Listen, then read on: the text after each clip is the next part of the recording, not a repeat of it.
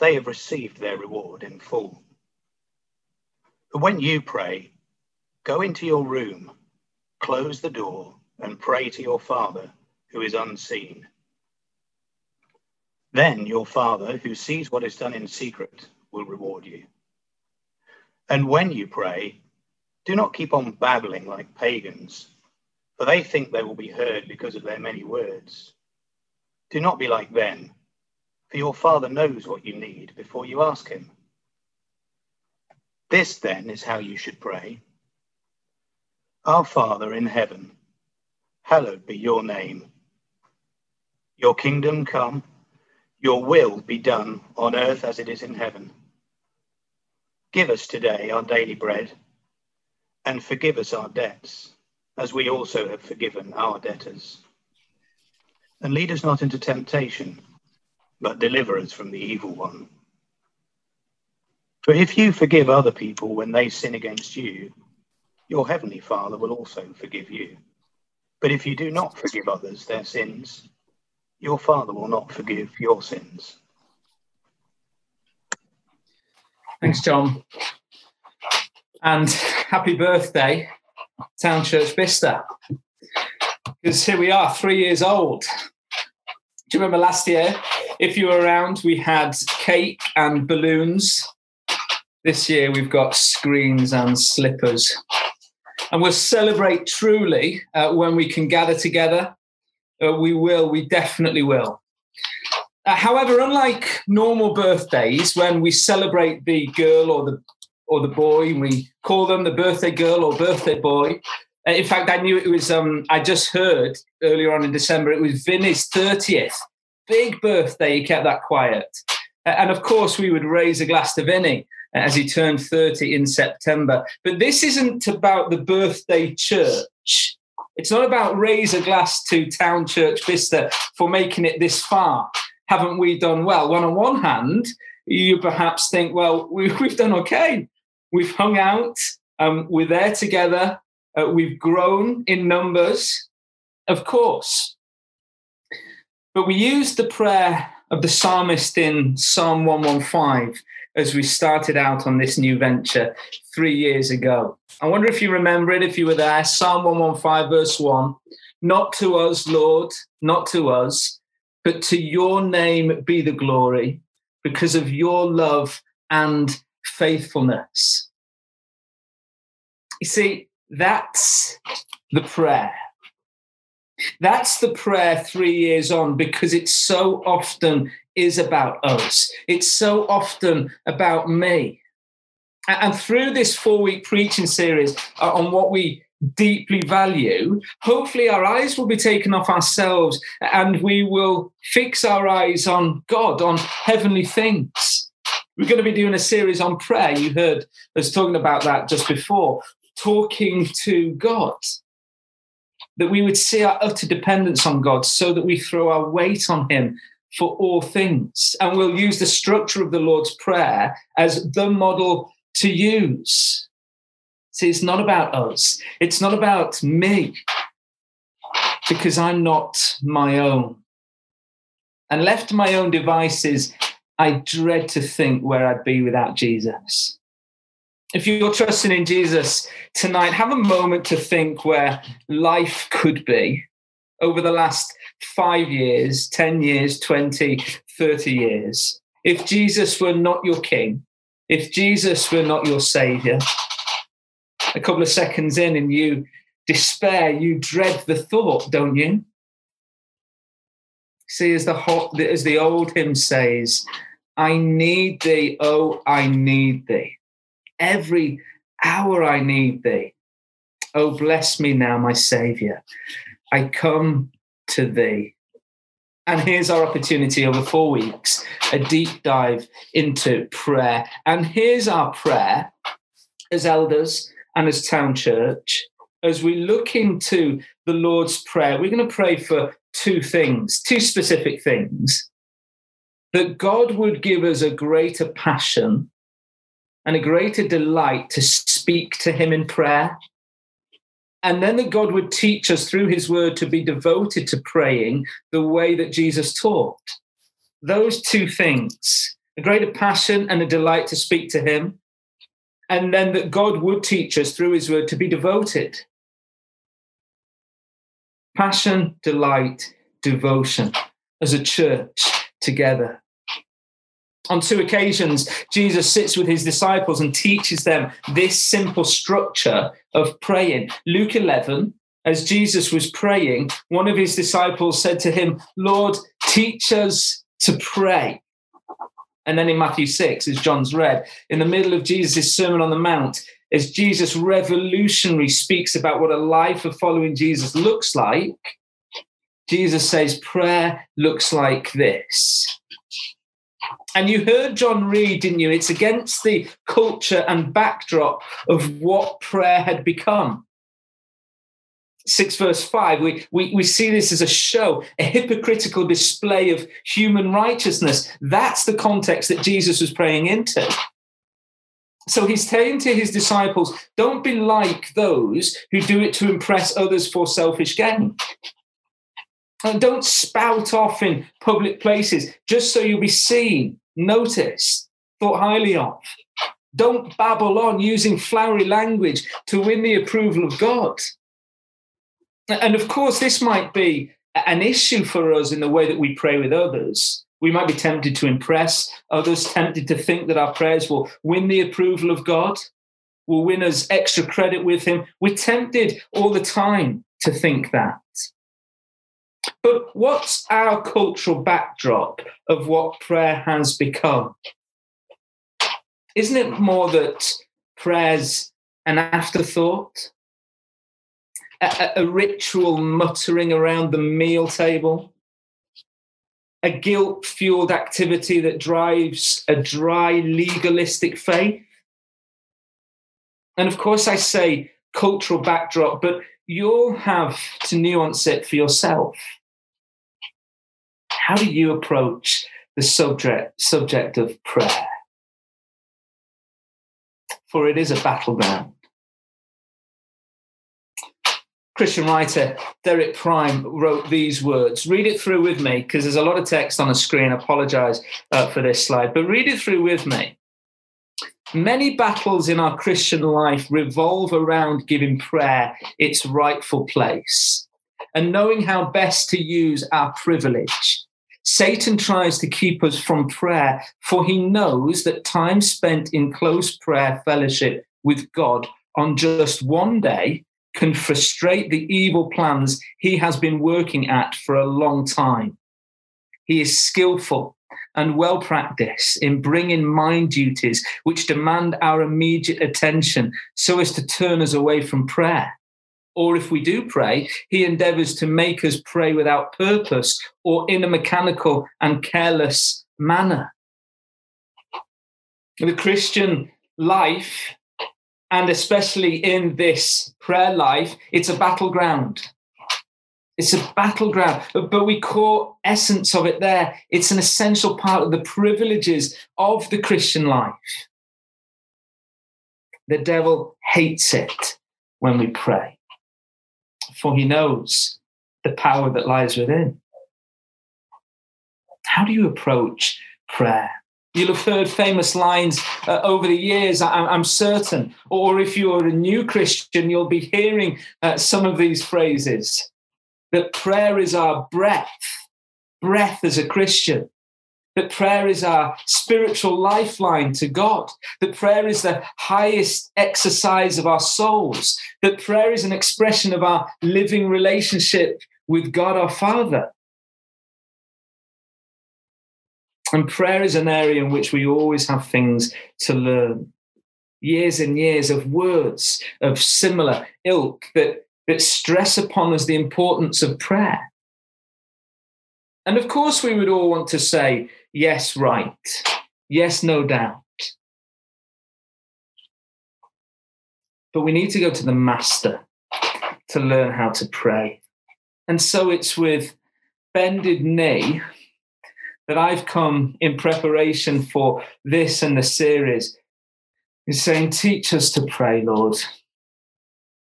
As myself and the other elders come to try and open the Bible and say, Look at the model of the Lord Jesus, not look and listen and to our words as we're the masters of prayer life. Certainly not. It's our job just to hold out the word of life and say, look at the model of Jesus. We all need to learn. Can we come with, with, with knees bent before the Father and say, Lord, give us a greater passion and devotion for you through this privilege of prayer? Lord, teach us to pray. That would be a great prayer to pray in the month of January. The first thing on our lips in the morning, Lord, teach me to pray. The last words on my lips before I rest my weary head on the pillow, which is so often the case these days. Lord, teach me to pray. And let's take a little bird's eye view of the Lord's Prayer as we know it. Uh, look, the address is to God, uh, our Father, and that's how we start. That's how we start. That's how Jesus models it. And then three God-centered petitions or, or appeals, uh, as they're known. Hallowed be your name. Your kingdom come, and your will be done. And then there's three man-centered position petitions, but but all in the light of the first three petitions, asking God to meet personal needs in order that we might then bring glory to Him and uphold His rightful place. Give us our daily bread. Forgive our forgive our debts and lead us not into temptation. So we have six petitions, six appeals to God three focused on God Himself, three focused on us, and the address is to God our Father. And let's try and work these a few things through in these first lines uh, as three points. Hopefully, just help us get a bearing on these words. This is all we're going to do. Is the first two lines of the Lord's prayer: Our Father in heaven, hallowed be your name. So here's the first question, and there will be three questions to frame this. Whom do we pray to? If we were asking Jesus, well, help us, Lord, teach us to pray, model it to us. Here's our first question Lord Jesus, whom do we pray to? And here's his answer Pray this Our Father in heaven. And it is a startling start. It's full of meaning for the time Jesus taught it to his disciples. God was never addressed as father for the Jewish man. We're to see the enormity, we're to see the change, the shift.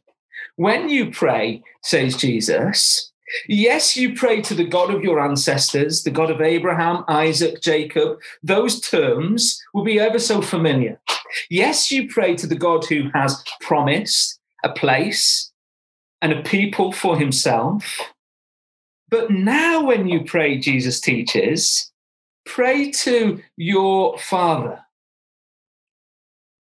Pray to your Father. It's extraordinary for the disciples listening at that time. And so it begs the next question well, on what grounds do we pray? If the first question is who do we pray to? On what grounds do we pray? The startling start for the disciples and those listening in Our Father. You see, Jesus prayed to God as Father. We have him recorded in John 17, six times. He prays to God as his Father. And that fits. So, on what grounds do we pray? Is it as we recognize that God is the Father creator who has made us that we are able to come on these terms? No, it's not. It's not about the fatherly creator God that he is, that he's a father of time, of all things. You see, not all men are God's children by nature. Jesus has already called people, labeled them children of darkness, enemies before God. It's not on the basis of God, the Father of creation, it's on the grounds of adoption alone that Jesus can urge the disciples to pray, Our Father. I think this means three things, many more, but three things that we're going to pull out. On what grounds do we pray? We pray on these grounds that I'm his child, that you're his child.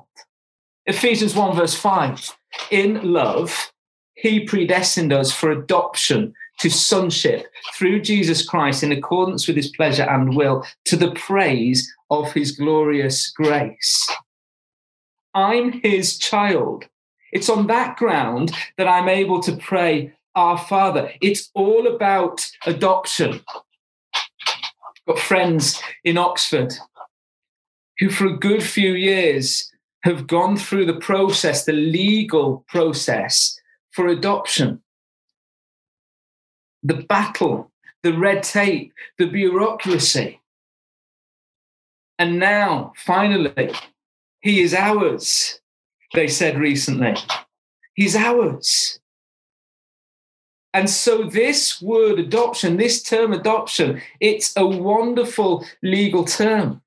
And that's the basis that we call God our Father, because we're his adopted children. I am his, he is mine, because a legal requirement has been met.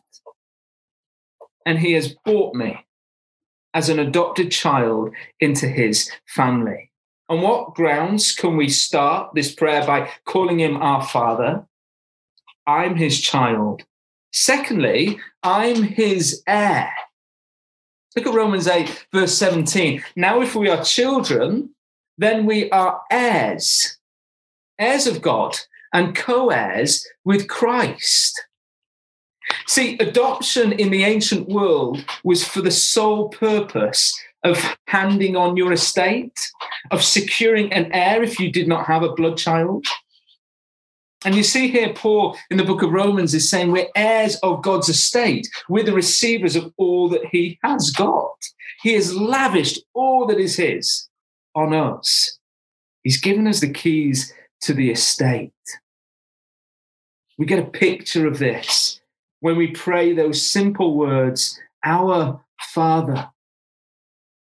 And Paul helps us see that we're co heirs with Jesus. And to get this is enormous. We are loved no less, and we are given no less than the one on whom the Father calls his beloved Son. The one whom he has spent eternity with, whom he has loved so dearly before the created world. We are loved no less. We are given no less than him. Brennan Manning tells a story of an Irish priest walking around his parish and he sees a peasant by the roadside praying. And impressed, the priest comments to the peasant, You must be very close to God. And the peasant looks up for, for a moment from his prayers and he says, Yes, he's very fond of me. See, the peasants got the right view of the Heavenly Father. You and I share in the love and the rich blessings that the Father gives to his beloved Son. I'm richer than a billionaire. My family status is greater than that of a royal. Oh, how deeply you are loved that you can call God your Father. And Jesus says, now speak to him, express your gratitude. And if our hearts are not filled with gratitude, then get stuck into this model of Jesus and pray until your heart overflows. Your Father God who lives in heaven our Father in heaven. Why does Jesus include the place of the Father? Well, it's not so much a place, but a plane. It's about a different status. It's a little bit like Tottenham Hotspur as they face lowly Marine FC this afternoon in the FA Cup. On a different level. They're playing on different planes. Our Father speaks. The words Our Father, it speaks of the wonderful depths of relationship and love in heaven It sets our Father apart as the eternal, almighty, all powerful, unrivaled, unchanging God who is different. And this could be really crucial for you. He's different to all our subjective understandings of earthly fathers. You might have a really positive experience of a, a father, an earthly father, who's shown you love and kindness, who's cared for you as a young child up to now. And Jesus is saying, as you pray, Our Father, that's a fractional experience of your Father in heaven. And yet you might have a negative experience of a father.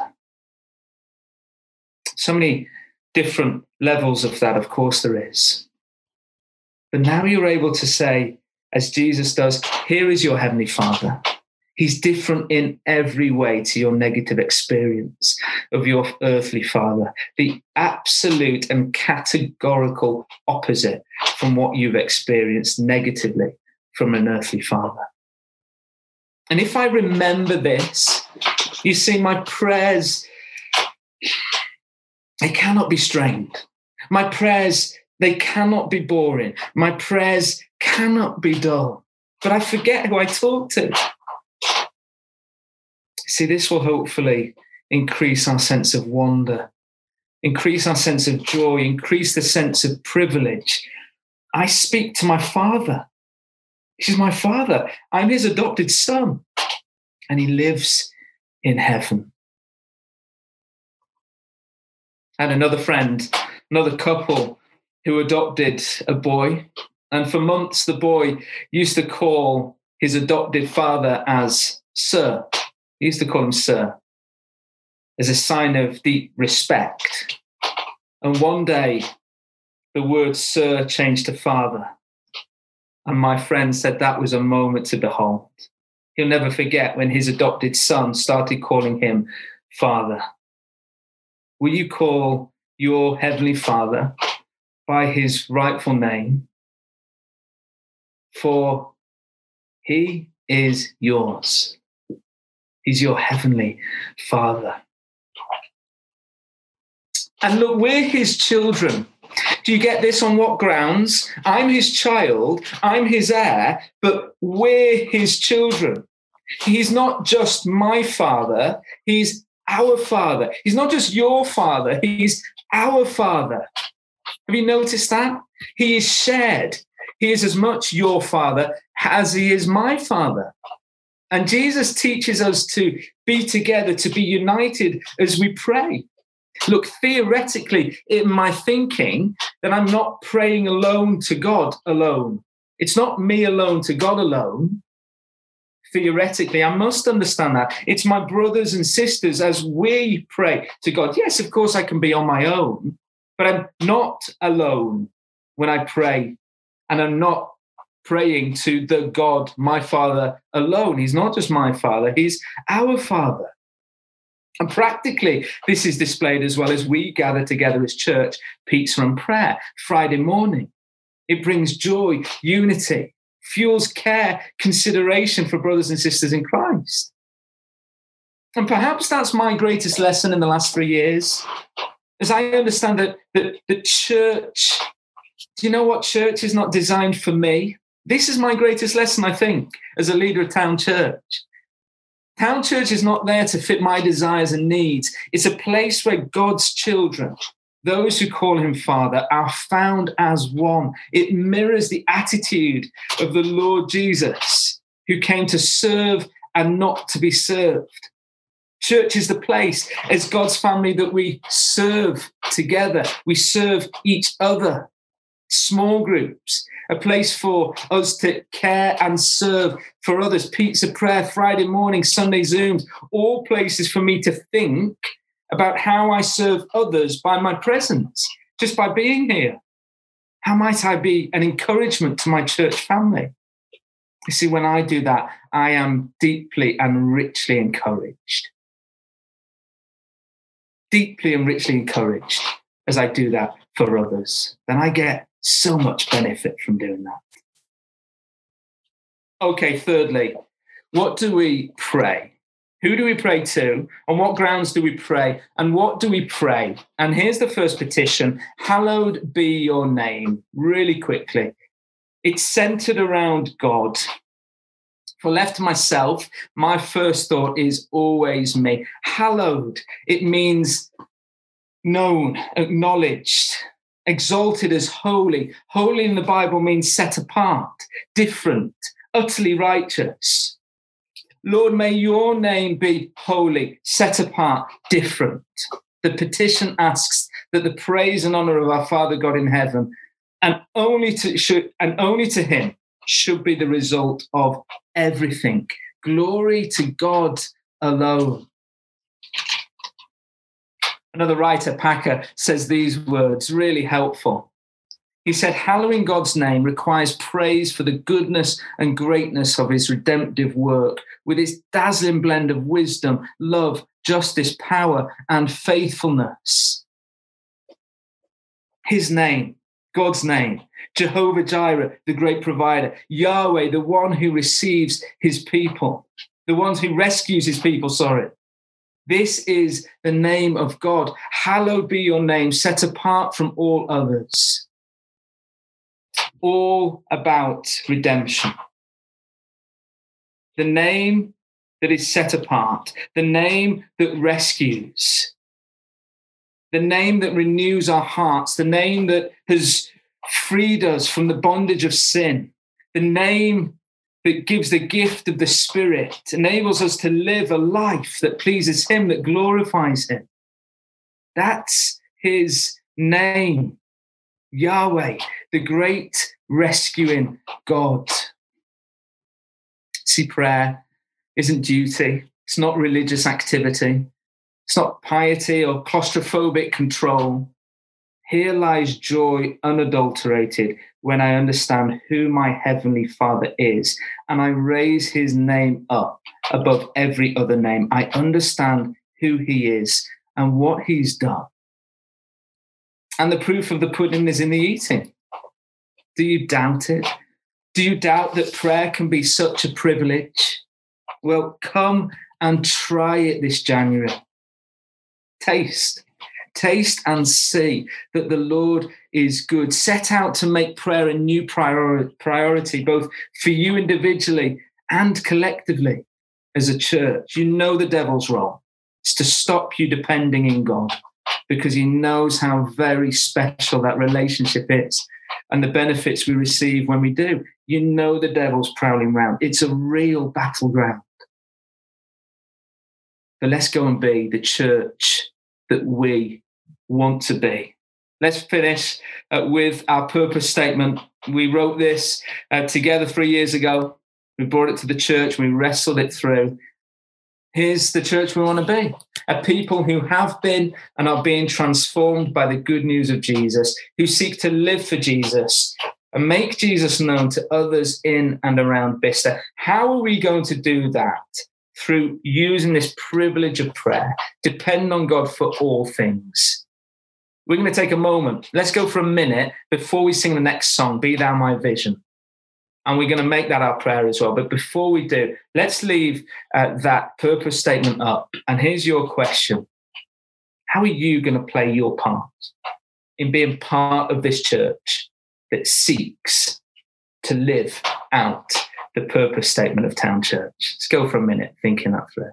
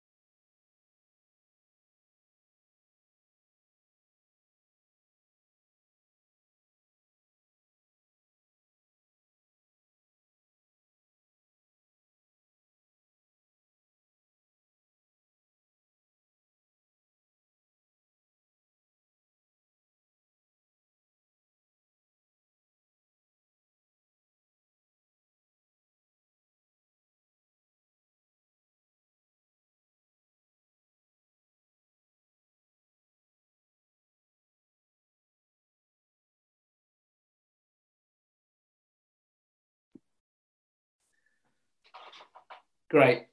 Let's sing together as we make this song our prayer uh, as a church. Be thou my vision.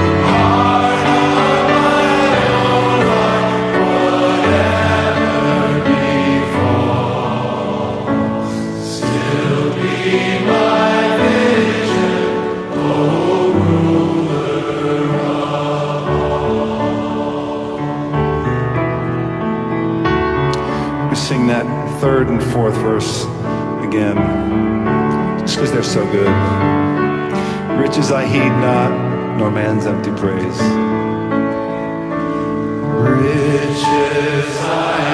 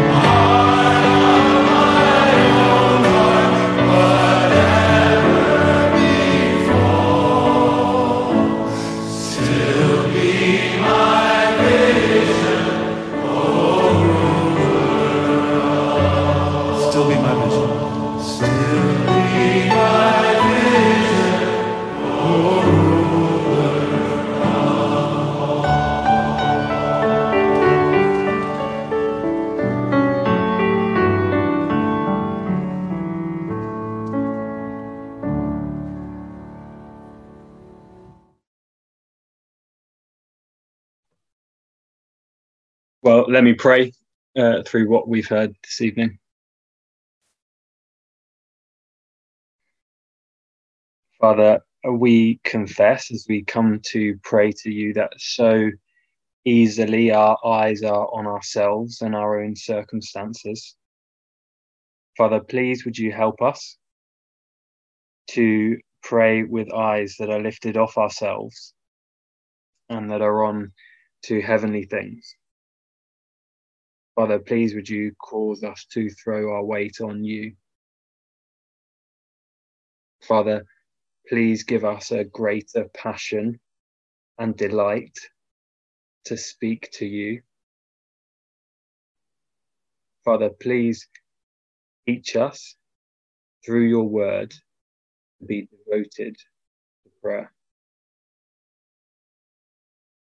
Father, we're sorry that so quickly prayer becomes about legalism and duty.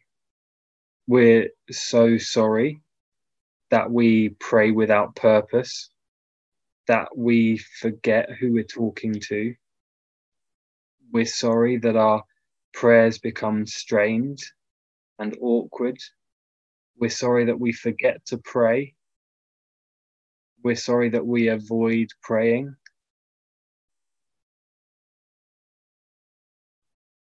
Father, please help us to pray to you, our Father. Help us to have great joy in coming to you as we remember who you are. Father, please help us to address you on the grounds of adoption. Father, we thank you so much that we can call you Father because Jesus has met the legal requirement. Father, please help us to recognize joyfully that we are heirs of your estate. Father, please would we come before you because together we're your children. Lord, please, would those truths shape the way we come to you? would that stop us seeing prayer as a dutiful thing? Lord, please help us to pray, Lord, hallowed